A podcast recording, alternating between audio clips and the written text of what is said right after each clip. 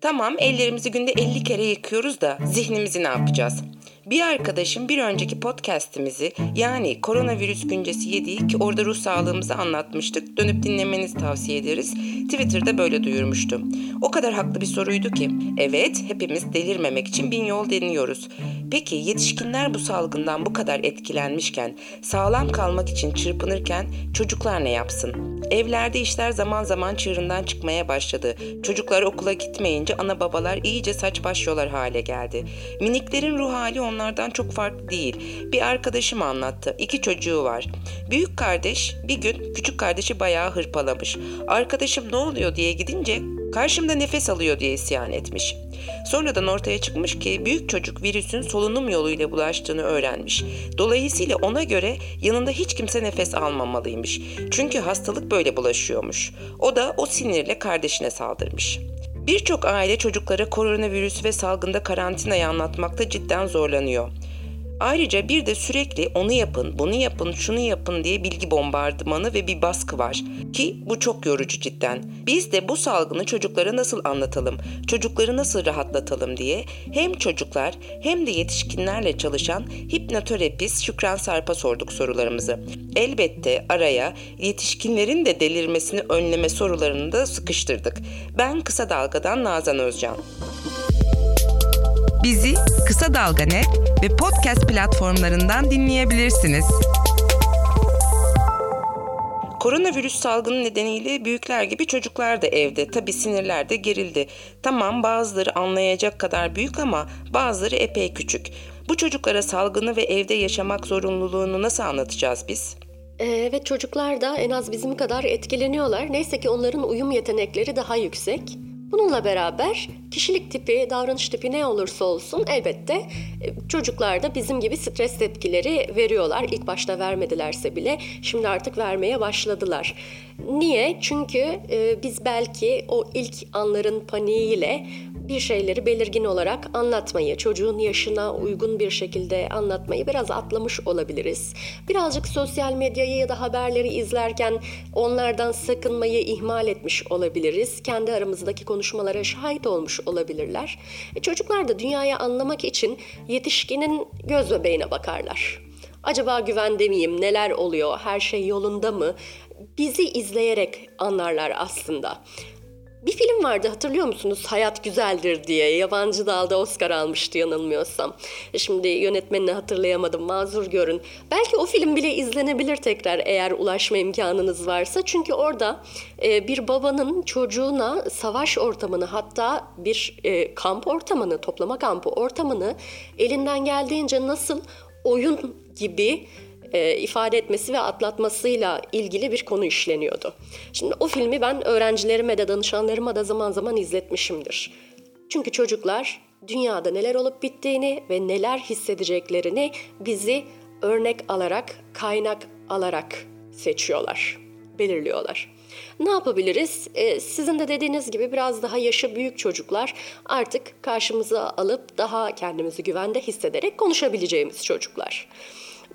Biz şöyle zannediyoruz. 3-4 yaşından sonra çocuklarla konuşabiliriz. Halbuki eğer sizin e, yeni doğmuş bir bebeğiniz varsa bile bir yaşında henüz söylediklerinizi anlamadığını, anlamayacağını düşündüğünüz bir bebeğiniz varsa bile alın karşınıza ve elbette böyle çok acımasız gerçeklerle değil, daha tatlı bir şekilde çocuğun anlayabileceği ifadelerle ona neler olduğunu, neler yaşadığınızı bu dönemde en azından biraz daha ağırlıklı olarak evde kalmak durumunda olduğunuzu, her şeyin yolunda olduğunu, güvende olduklarını anlatın.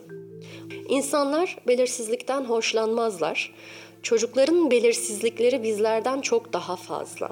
Dolayısıyla çocuğunuz kaç yaşında olursa olsun sizi anlayabileceği kelimeleri, onun dünyasını en iyi siz biliyorsunuz. Alın karşınıza. Tatlı tatlı neler olduğunu, neler yapmamız gerektiğini, evde ona da düşen görevleri, temizliğe nasıl dikkat edeceğimizi, kendimizi nasıl koruyacağımızı anlatın lütfen. Yalnız burada atlamamak gereken bir şey var. Ee, çocukları karşımıza alıp böyle biblo gibi konuşmamak. Çünkü onlar da e, birer birey. Peki nasıl konuşmak lazım? E, bir kere e, onların neler hissettiğini anlayabilmek için tabii ki kendi gözlemlerimize güveneceğiz ama onlara da soracağız. Karşınızda iki buçuk, üç yaşında bir çocuk varsa e, çok kısa sürelerle de olsa e, sabırlı da davranmak gerekse konu hakkında neler bildiklerini, neler yaşadıklarını, neler hissettiklerini sorabiliriz. Sence niye dışarı çıkmıyoruz? Farkında mısın? Hayatımızda bir değişiklik var. Neler olduğunun farkında mısın? Gel birazcık sohbet edelim seninle. Nasıl hissediyorsun bugün kendini? diyebiliriz. Bu sorular çeşitlenebilir. Böyle kitaptan okur gibi konuşmanıza gerek yok çocuğunuzla. Yeter ki konuşun ve ona onu yargılamayacağınızı hissettirerek güvenli bir kendini ifade etme ortamı yaratın. Konuşulsa bile birçok anne baba çocukların öfke patlaması yaşamasından, ağlama krizine girmesinden yakınıyor. En azından benim çevremde. E anne babanın da stres seviyesi yüksek tabii. Ne yapsın bu insanlar? Önce çocuğun duygusunu yaşamasına izin vermek ve onu makul karşılamak gerekiyor. Dedik ya hani neyi nasıl algılayacaklarını ve tanımlayacaklarına bize bakarak karar verecekler diye. Biraz rol model olmamız gerekiyor onlara. Biraz kendi duygularımızdan çok acite etmeden bahsetmemiz gerekiyor. Ee, çok yüksek kaygıya sahipsek çocuklar e, biz fark etmiyorlar sansak bile bunu soğuruyorlar ve yansıtmaya başlıyorlar. Çocuklar bizi bir şekilde modelleyecekler. Şüphesiz onların içinde bitmek bilmeyen bir enerji var. Evde enerjilerini sarf etmeleri üzerine onlara fırsatlar vermek, ekrandan bahsetmiyorum ama birazcık esneklik sağlamak olabilir. Biraz da ev işlerine yardım etmelerini sağlamak odaklarını e, değiştirecektir diye düşünüyorum çocukların. Sakince biraz oturmak, aile zamanı geçirmek, her şeyi kapatmak. Hadi bakalım biz nokta nokta ailesiyiz. Birbirine destek olan nokta nokta ailesiyiz. Şimdi oturalım aile zamanı. Hepimiz hissettiğimiz bir iyi bir kötü duygudan bahsedelim. Neler yaşıyoruz onu söyleyelim. En çok neyi özledin? Hadi bakalım. İşte annesi sen söyle, babası sen söyle. Varsa anneannesi, babaannesi sen söyle. Belki böyle bir konuşma ortamı yaratılabilir. Çocuk için ama dediğim gibi bizi model alacaktır aslen. Bir de şu konuda birazcık dinleyicilerinizi de e, teselli diyelim etmek istiyorum. Şimdi son iki haftadır danışanlarımla konuşuyorum. Bazen görüntülü bazen e, sesli şekilde. Ortak olarak yaşadığımız şöyle diyaloglar var hepsiyle. Davranış tipleri ve yaşadıkları sorunlar ne olursa olsun. Geçen gün bir ailem e, aradı. Dedi ki Şükran Hanım çocuk bugün iyice çığırından çıktı. Ee, ne, ne yapalım biz buna? Durun dedim bir konuşalım bakalım neler oldu anlatın. Anlattılar. Dediler ki çocuk televizyonu kırdı. Önce anlayamadım nasıl. yani tabii çok. Üstelik size bir şey söyleyeyim. O televizyonu kırdı sözünü ben ilk kez duymuyorum. Arkasında ne var diye merak etmiş. Ee, çıkmış televizyon sehpasının üstüne ve e, tabii ki itmiş e, ve arkasına bakmak için. Bu çocuk da üç buçuk yaşında. Çok da kuvvetli, kuvvetli olabiliyorlar. Yani babası yetişene kadar televizyonu düşürmüş, kırmış. İyi ki çocuğa bir şey olmamış. Babasının eli biraz kesilmiş falan. Şunları şunları yapıyor musunuz? Yapıyor. Etkili konuşuyor musunuz? İşte anlattığımız gibi davranıyor musunuz?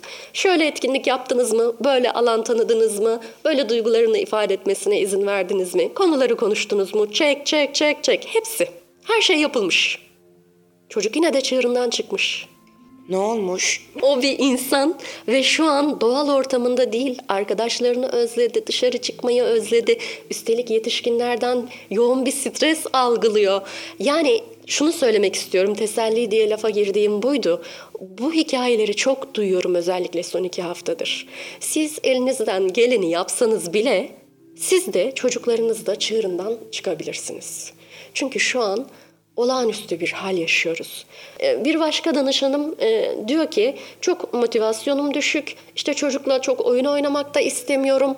Kendi normalde yapmak istediğim şeyler vardı. Onları da yapmak içimden gelmiyor. Ve diyor ki Benim de içimden gelmiyor doğrusu. evet zaman zaman benim de gelmiyor. Diyor ki sebebi ne olabilir acaba? ne olabilir? Çünkü e, biz zannediyoruz ki e, kurduk kendimizi. Tamam bu işlerde böyle çok da rasyonel düşünüyoruz biz ve bu durumla baş edeceğiz. Bu stresi yönetebiliyorum. Yani ben bununla başa çıkarım. Sonra kendi kendimizi e, hayal kırıklığına uğrattığımızı hissediyoruz. Çünkü biz de insanız ve stresimiz çok doğal olarak çok yüksek. Yani her ne kadar farklı farklı insanlar olsak da ortak yaşadığımız şey stresin yükselmesi. Bunları kendimizden bekleyeceğiz. Çocuklardan da bekleyeceğiz. Tamam çocuk televizyonu kırdı. Ne yapmak lazım? Herhalde bir temiz dövülmeyecek bu durumda. Tamamen hiçbir şey olmamış gibi de davranmayacağız. Birazcık farklı duygular hissedebilmesi ve biraz fazla hareketlenmesini anlayışla karşılarsak biz de belki biraz daha az çığırımızdan çıkarız. Çocukların dengeye ihtiyaçları var. Ya farkındaysanız yeni bir ay oldu. Bizim ülkemizdeki e, konunun ayyuka çıkmasıyla ilgili süreç, hani evlerde kalın denilmesiyle ilgili süreç. Ama ilk haftanın sonuna kadar insanlar adeta bir filmin içindeymişiz gibi e, yapılabilecek birçok şeyi aniden yapıp çocuklarıyla oyun oynamak, etkinlikler yapmak, e, işte aryalar dinlemek, evin içinde dans etmek.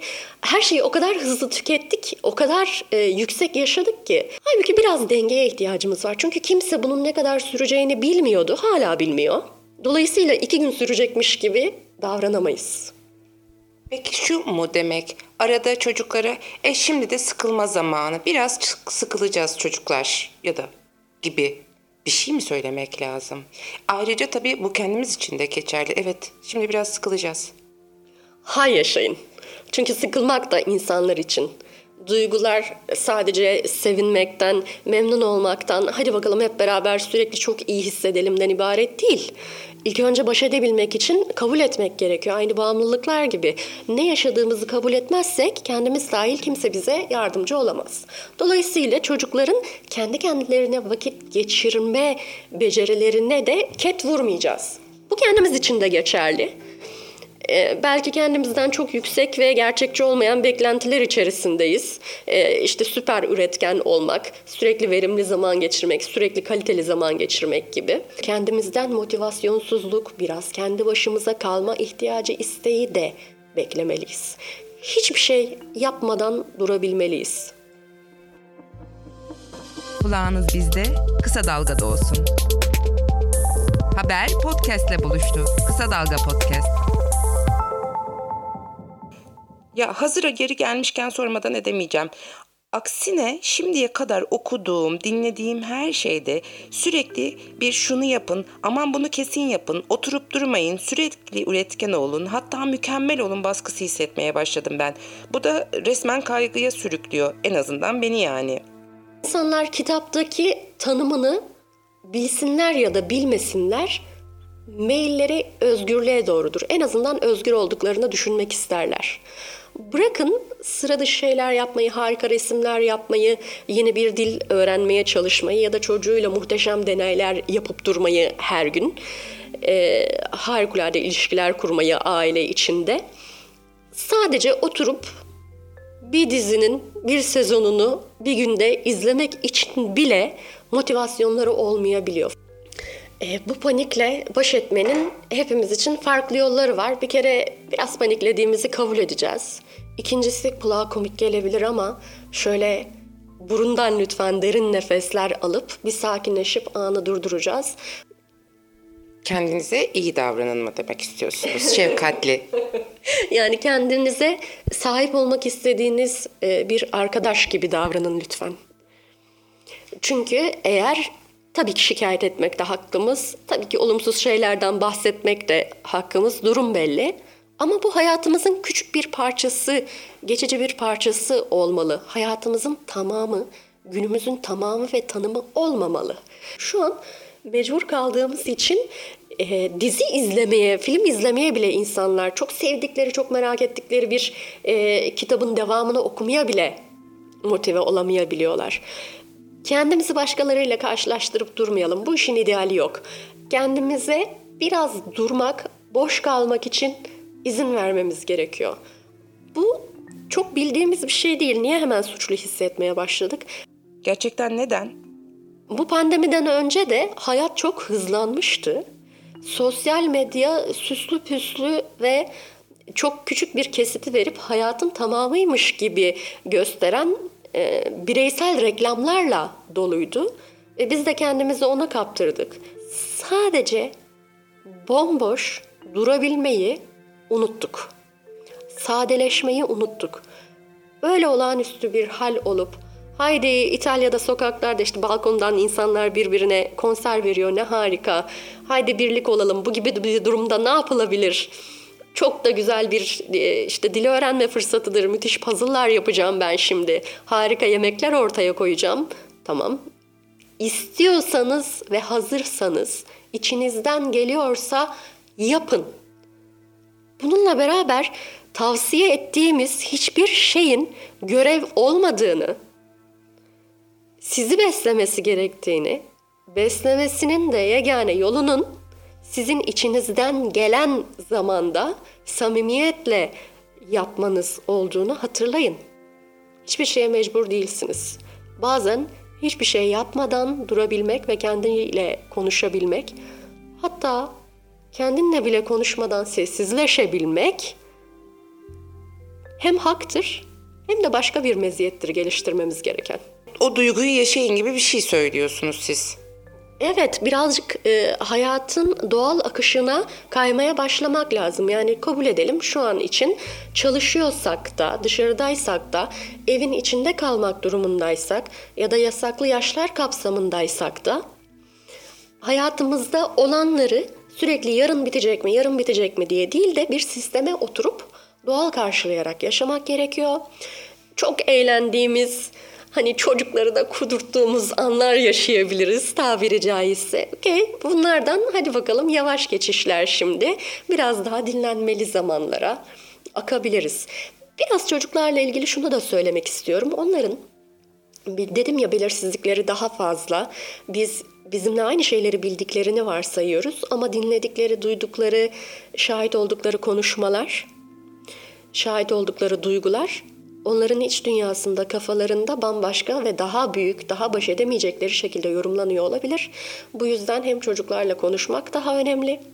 Sormak, ne halde olduklarını, nasıl olduklarını çok önemli ve bunu her gün birkaç dakika eğer yapabiliyorsak, hadi bakalım şimdi aile zamanı, hadi bakalım e, şimdi yemek zamanı, hadi bakalım e, beraber şunu yapma zamanı gibi ifadelerle somutlaştırmak, e, belirgin hale getirmek önemli. Bir de çocuklar hep şunu merak ederler. Bana ne olacak? Ama bunu büyükler de merak etmiyor mu? Evet ve bu belirsizliğe katlanmak sorumluluğumuz. Bununla beraber çocukların hayatında ne olacağını biz aslında onlardan daha iyi biliyoruz. Yani biz yetişkin olarak şunu biliyoruz bu pandemi durumunda. Hangi evde yaşıyorsam evet orada yaşamaya devam edeceğim. Eğer istersem geceleri uyuyabilirim ya da kendimi buna yönlendirirsem, bunun için biraz çaba sarf edersem. Eğer istersem şu etkinliklerle vakit geçirebilirim. Eğer istersem televizyonu kapatabilirim. Çocuklar bunu bilmiyorlar. Yani çocuklar korkulan bir şey olduğunda stres yükseldiğinde, endişe yükseldiğinde hani ne olacak acaba? Ne gelecek başlarına? Biz şimdi nereye gideceğiz? Biz şimdi ne yapacağız? Bilmiyorlar. Bu belirsizlik içinde bu tutarsızlık içinde tutarlı noktalar, tutunma noktaları, limanlar yaratmalıyız kendimize de çocuklara da. Örnek vermeniz mümkün mü? Mesela e, çocuklara şunları söyleyeceğiz. Bak biliyor musun biz şimdi evde kalacağız. Günlerimiz şu şekilde geçecek. Evet bir süre arkadaşlarınla görüşemeyeceksin çünkü. Anlatacağım. Güvendesin. Her şey yolunda. Yiyecek yemeğimiz var. Merak etme. Biz yetişkin olarak alışverişe gidebiliriz ve gelebiliriz. Sokağa çıktığımızda kimse bize bir şey yapmayacak. Önlemler kapsamında şu an senin evde olman gerekiyor. Evde bazen kendi kendine vakit geçireceksin. Her zamanki gibi. Bak işte burada uyuyacaksın. Yemek zamanı, banyo zamanı, hadi bakalım oyun zamanı. Evet belki ekran zamanı. Bunlar küçük şeyler gibi gözükebilir ama çocukların zaten bildiği bildiklerini varsaydığımız şeyler aslında onları ürkütünce onlar için sarsılıyor ve bilinmez hale geliyor. Onları tekrar söyleyerek çocuğu temin edeceğiz. Yetişkinler için de çocuklar için de şöyle şeyler öneriyorum. Bu tutarsızlık içinde tutarlı noktalar yaratmak için. Sabah kaçta kalkıyor olursanız olun. Mümkünse uyku saatlerinizi çok değiştirmeyin. evde kalıyorsanız bile lütfen diyelim ki uyku saatleriniz değişti. İşte normalde 7'de kalkardınız şimdi 10'da kalkıyorsunuz. Peki tamam. Kalkın ve bütün gün uyku kıyafetlerinizle dolaşmayın. O günü saçınızı taramadan geçirmeyin. Özellikle evde çocuklarınız varsa. Normalde, normal şartlar altında elbette herkes nasıl yaşarsa yaşasın derdik. Fakat şu an belirsizliklerin üstüne gitmeli ve bu belirsizlikler içerisinde kendimize tanıdık noktalar yaratmalıyız. Kalkın, giyinin, kendinize özen gösterin, öz bakımınızı yapın, koşullarınız dahilinde çocuklarınızı giydirin. Temiz olduktan sonra, özen gösterdikten sonra çocuğunuzun gözünde bunlar işte o sığınacak limanlar olacaktır. Aslında bizim için de böyle olacak. Mümkünse yemek saatlerinizi çok değiştirmeyin. Mümkünse aynı çocuklara tavsiye ettiğim gibi hadi bakalım şimdi şunun zamanı, hadi bakalım şimdi bunun saati.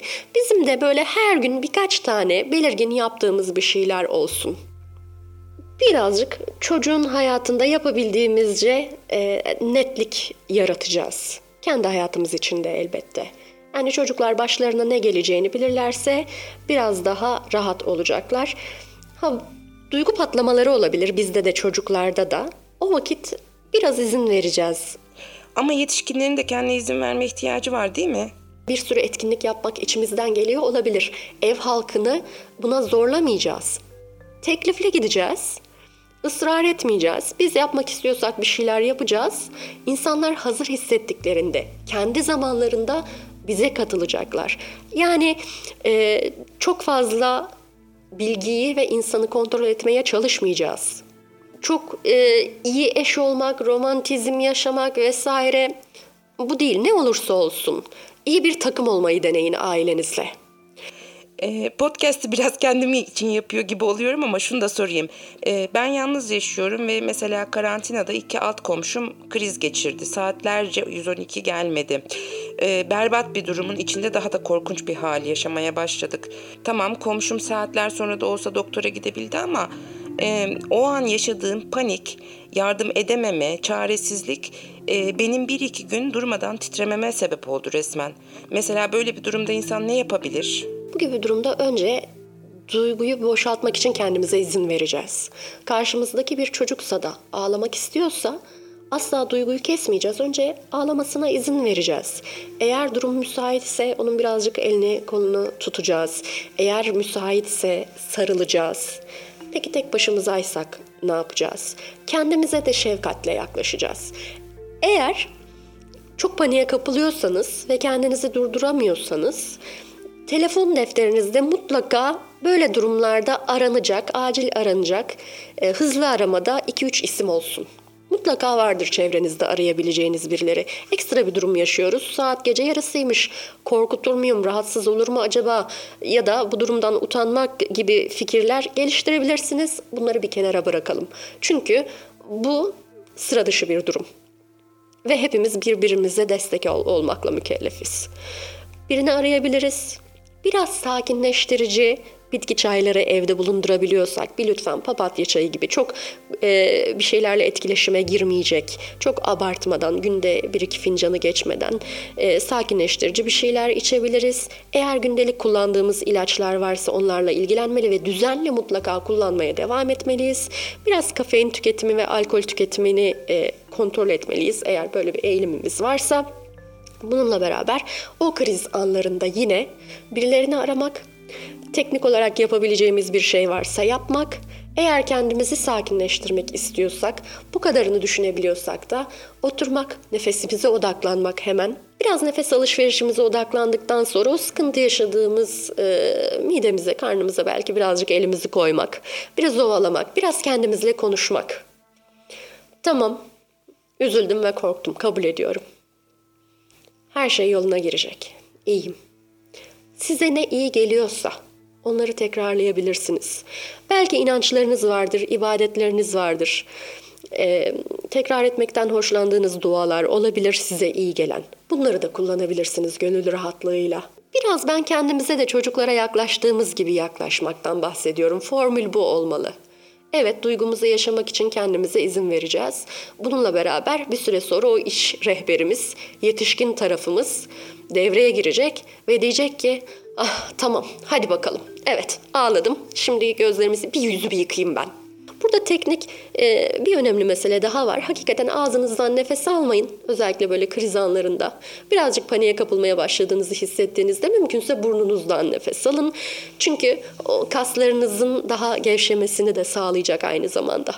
Bir de çocuklarınız için de, kendiniz için de zihin sağlığınızla da ilgilenmek için, e, ruhunuzla ilgilenmek için her şeyin ayyuka çıktığı, e, kilitlendiği, krize girdiği anları beklemeyin lütfen. Eğer mümkünse motive olabiliyorsanız 10 dakika 20 dakika, olamıyorsanız günde 2 dakika da olur. Birazcık nefes çalışması yapılabilir. Şu çok önemli bir tekniktir. Çocuklarınıza da öğretin, siz de uygulayın. Beyin klişe bir benzetme, çok doğru benzetme, inanılmaz verimli bir tarla. Gece yatmadan önce en son düşünceleriniz bilinç dışında gece boyunca işlenmeye devam ediyor. Kuvvetle ihtimal sabah kalktığınızda nasıl hissedeceğinizi de belirleyecek. Birazcık bu gücü kontrol etmek, kontrol etmeyi kullanmayı öğrenmek adına gece en son düşüncelerimiz, kendimize söylediğimiz şeyler şöyle kurmacalar olabilir. Sabah çok iyi hissederek uyanıyorum. Yarın son derece güvende hissettiğim ve iyi geçirdiğim bir gün olacak. Sabah kendimi gerçekten çok umutlu, çok iyi açık ve çok iyi hissediyor olacağım. Kendinize bunu ihtiyacınız olduğu kadar tekrarlayın ve gece söylediğiniz ve düşündüğünüz en son şeyler bunlar olsun. Göreceksiniz ilk seferden itibaren işe yarayacak. Ertesi sabah daha gözlerinizi açarken bunu hatırlayın ah bugün çok iyi bir gün olacak deyip nefes alıp güne öyle başlayın. E başka? Her güne küçük, çok basit bir amaç koymanızı önereceğim. Bu bizi iyi tutacak. Ee, mesela ne olabilir? Yarın seninle beraber kurabiye yapacağız da olabilir bu. Yarın seninle beraber kitaplığı düzenleyeceğiz de olabilir. İşte yarın ben kitaplığı düzenleyeceğim. O sırada sen de kendi kitaplığını düzenleyeceksin olabilir. Bunlar çok üretilebilir. Ertesi güne belirgin bir hedef koyunuz. Küçücük. Kendiniz için de çocuğunuz için de çok rahatlatıcı olacak. Ya bu nefes meselesi hep karşımıza çıkıyor. Bir iki teknik anlatır mısınız? Mesela çok basit. Birkaç dakikada, 10 dakikada her gün yapılabilir. 5 saniye ya da 5 seferde nefesimizi alıyoruz. Beş sefer boyunca tutuyoruz. Beş seferde de bırakıyoruz. Ve bunu burnumuzdan nefes alarak yapıyoruz. Burnumuzdan ya da ağzımızdan nefes vererek devam ediyoruz. Ve birkaç dakika boyunca sürdürebileceğiniz, nefes alıp verirken nefesin burnunuzda yarattığı serinliğe, hisse odaklanabileceğiniz bir tekniktir. Hangi nefes tekniği olursa olsun aklınıza bir sürü düşünce gelebilir, dikkatiniz dağılabilir, düşüncelerin akıp gitmesine izin verin. Bu bir beceri meselesi değil, bu bir yarışma değil. Not almayacaksınız. Bir başka teknikten bahsedelim. Diyelim ki 4 seferde nefesinizi aldınız. 8 seferde nefesinizi veriniz. Burnumuzdan alıyoruz, burnumuzdan ya da ağzımızdan veriyoruz. Siz 4 değil de 5 seferde alabilirsiniz. 10 seferde alabilirsiniz. Mümkün olduğunca şuna dikkat edeceğiz. Nefesimizi alırken bir yerlerden videoları var, yazılar var. Diyafram nefesi almaya dikkat edebiliriz. E, nispeten dik oturur bir pozisyonda yapabiliriz ama bu otobüste giderken de yapılabilir eğer ihtiyacımız olursa. Ee, çok dışarıdan ne ses geliyor ne ses gidiyor konsantrasyonumuzu bozar mı? Hiç önemli değil. Önemli olan kendimize ve nefesimize odaklanmak. Çocuklara da çok basit öğretilebilir. Hep beraber de yapılabilir bir tekniktir. Ha bir de şu var. Anne babaların büyük derdi. Çocuklara ne kadar ekran süresi yani tablet, televizyon veya her neyse verilmeli. Şunu rica edeceğim. Yemek yediğiniz yerde sadece yemek yiyin. Aynı zamanda bir şeyler izlemeyin. Yemek masasına oturmadan önce herkes elektronikleri bir kenara bıraksın. Yapabiliyorsanız böyle bir kural koyun. Ergenler 16 ve daha büyük yaştaki çocuklar biraz daha artık e, özgürlüklerine, özel alanlarına sahip oldukları için o konuda belki çok fazla kontrol e, gütmeyeceğiz. Bununla beraber dikkat süresini kısaltabileceğini ve çok daha iyi gelmeyeceğini duygusal olarak da e, bildiğimiz daha küçük çocuklara ekranı yine seçerek yine sınırlı bir şekilde vermeliyiz. Burada bir püf nokta var. Çocuklar çok sıkıldıkları noktada, çok arzu ettikleri, çok istedikleri noktada artık bütün etkinlikler tükendiği noktada ekranı açmayın. Çocuğun hayatında ekran varsa da lütfen seçilmiş programlar olsun. Berbat çizgi filmler olmasın. Yetişkin haber programları, yetişkin filmleri asla e, bunlara macera filmleri vesaireler dahil olmasın. Onların izleyebilecekleri nispeten makul yayınları çocuklar gün içinde bir etkinlik olarak çok talep etmediği, çok muhtaç kalmadığımız noktada devreye sokalım ki ekrana daha fazla bağımlılık gelişmesin. Ee, şöyle olabilir. Normalde 3 yaşına kadar e, çok da fazla izlemesin. İzliyorsa 15 dakikayı izlesin. Maksimum yarım saate çıksın e, diyoruz. 3 yaşından belki birazcık 5 yaşına kadar, 6 yaşına kadar, e, 45 dakikaya kadar o da e, bir bütün şeklinde başlayıp 45 dakikayı bitirmek şeklinde değil, gün içine bölünmüş şekilde e, verilebilir şu koşullar altında ekran. Evet elbette beraber ailecek herkesin izleyebileceği bir filmi izleyebilirsiniz. Bir sinema zamanı yapıp bunu hep beraber izlemekte fayda var. Bu da haftada bir iki yapılabilecek şu an iyi bir etkinlik olabilir. Ekran eğer tanımıyorsa en azından tablet hiç vermediyseniz, telefon hiç vermediyseniz elinize sıkın dişinizi ve vermemeye devam edin. Çünkü bugünler geçecek. Peki son soru şu. Bu salgın bittikten sonra gerçekten normale dönebilecek miyiz? Bıçakla keser gibi bitmeyecek ama bitecek ve sonrasında biraz sudan çıkmış balığa döneceğiz. Ve kendimizden bunlar olurken e, göstermediğimiz tepkileri de bekleyebiliriz. Her şey olup bittikten sonra ağlamak, sinirlerimizin bozulması, her şey olup bittikten sonra depresyona girmek gibi. Haber podcastle buluştu. Kısa Dalga yayında.